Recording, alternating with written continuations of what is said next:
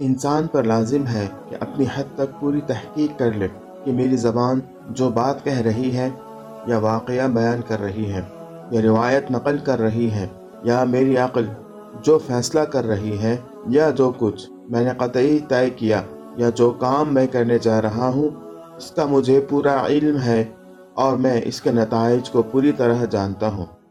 الحمد للہ رب العالمین وصلاۃ وسلم علی نبینا محمد خاتم الانبیاء و سید المرسلین وعلى آلہ وصحبہ اجمعین. اما بعد، رب اشرح لی صدری ویسر لی امری وحلل عقدۃ من لسانی یفقهوا قولی.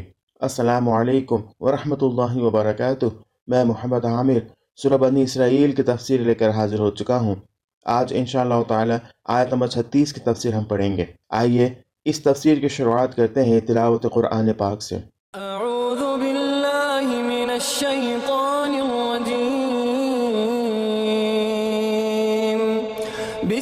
اللہ الرحمن الرحیم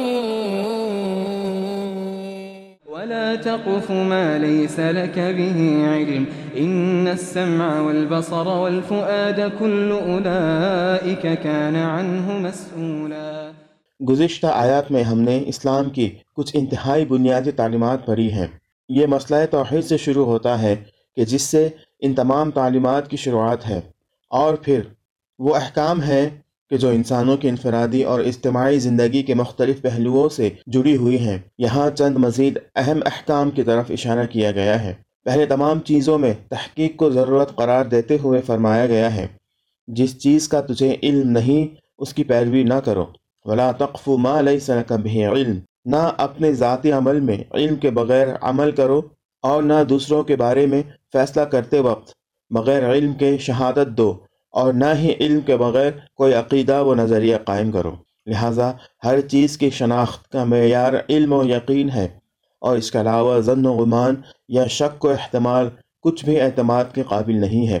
جو لوگ ان امور کی بنیاد پر اعتماد کر لیتے ہیں یا فیصلہ کر لیتے ہیں یا شہادت دیتے ہیں، یہاں تک کہ اپنے ذاتی عمل میں ان کی بنیاد پر قدم اٹھاتے ہیں۔ وہ اس سر حکم اسلامی کے خلاف عمل کرتے ہیں۔ آیت کے آخر میں اس ممانعت کی دلیل اس طرح بیان کی گئی ہے۔ کان، آنکھ اور دل سب کے سب مسئول ہیں اور جو کچھ وہ انجام دیتے ہیں اس کے بارے میں ان سے پوچھا جائے گا۔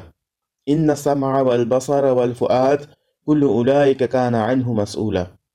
یہ ذمہ داری اس بنا پر ہے کہ جو باتیں انسان علم و یقین کے بغیر کہتا ہے وہ یا اس نے ناقابل اعتماد افراد سے سنی ہوتی ہے یا وہ کہتا ہے کہ میں نے دیکھا ہے جبکہ اس نے دیکھا نہیں ہوتا یا وہ اپنے فکر و خیال کی بنیاد پر بے بنیاد فیصلے کرتا ہے کہ جو حقیقت سے ہم آہنگ نہیں ہوتے۔ اسی بنا پر اس کی آنکھ، کان اور فکر و عقل سے سوال کیا جائے گا کہ کیا واقعتاً تم ان امور کے بارے میں یقین رکھتے تھے کہ تم نے ان کے بارے میں گواہی دی یا فیصلہ کیا؟ یا ان کے معتقد ہوئے یا ان کے مطابق عمل کیا۔ یہ آیت اجتماعی زندگی کے ایک انتہائی اہم اصول کی طرف اشارہ کرتی ہے، جسے نظر انداز کر دینے کا نتیجہ سوائے اس کے کچھ نہیں ہوگا کہ معاشرہ مصیبت کے شکار ہو جائے گا۔ انسانی رابطہ ختم ہو جائیں گے اور احساسات کے رشتے ٹوٹ جائیں گے۔ اور اگر یہ قرآنی پروگرام تمام انسانی معاشروں میں پوری طرح سے جاری ہو جائے تو بہت سی بد نظمیاں بے اعتدالیاں اور مشکلات ختم ہو جائیں کہ جن کا سر چشمہ جلد بازی کے فیصلے بے بنیاد گمان، مشکوک اور جھوٹی خبریں ہوتی ہیں۔ اگر قرآن کا یہ حکم رائج نہ ہو تو معاشرے پر فتنہ و فساد کی فضا چھا جائے گی اور کوئی شخص دوسرے کی بدگمانی سے نہیں بچ سکے گا۔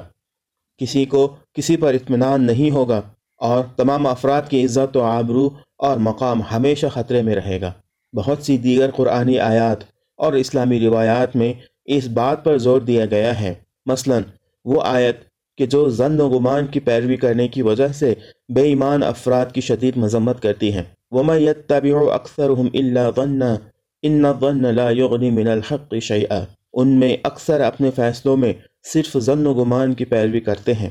حالانکہ ضن و گمان انسان کو کسی طرح بھی حق و حقیقت تک نہیں پہنچا سکتے۔ ایک اور مقام پر پیروی زن کو ہوائے نفس کی پیروی کے ساتھ بیان کیا گیا ہے۔ ان یتبعون الا الظن وما تحوى الانفس۔ وہ صرف گمان اور ہوائے نفس کی پیروی کرتے ہیں۔ نبی اکرم صلی اللہ علیہ وسلم سے منقول ہے۔ آپ صلی اللہ علیہ وسلم فرماتے ہیں، ایاکم والظن، فإن الظن اکذب الحدیث۔ بدگمانی سے بچتے رہو۔ بدگمانی اکثر تحقیق کے بعد جھوٹی بات ثابت ہوتی ہے۔ ان آیات اور حدیث سے واضح ہو جاتا ہے کہ اسلام کس طرح انسان کی آنکھ اور کان کو مسئول قرار دیتا ہے۔ اسلام کا تقاضا ہے کہ انسان جب تک نہ دیکھے، نہ کہے۔ جب تک نہ سنے، فیصلہ نہ کرے۔ اور تحقیق، علم اور یقین کے بغیر کسی چیز کا اعتقاد نہ رکھے اور نہ عمل کرے۔ یہاں کلو الائی کے کان عنہ مسئولہ سے۔ مراد وہ شخص بھی ہو سکتا ہے جس کے کان، آنکھیں اور دل ہیں۔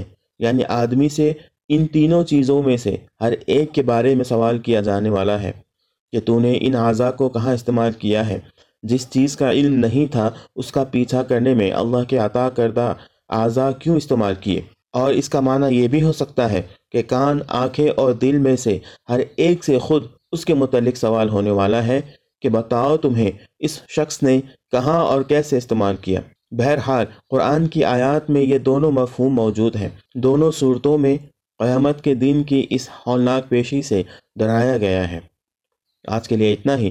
اللہ رب العزت سے دعا ہے کہ اللہ تعالی ہمیں اس آیت کی اہمیت کو سمجھنے اور اس آیت کو اپنی زندگی میں اتارنے کی توفیق عطا فرمائے اور بغیر علم کے کسی بھی عمل کو نہ کرنے کی توفیق عطا فرمائے۔ آمین۔ و آخر دعوان ان الحمد للہ رب العالمین۔ السلام علیکم ورحمۃ اللہ وبرکاتہ۔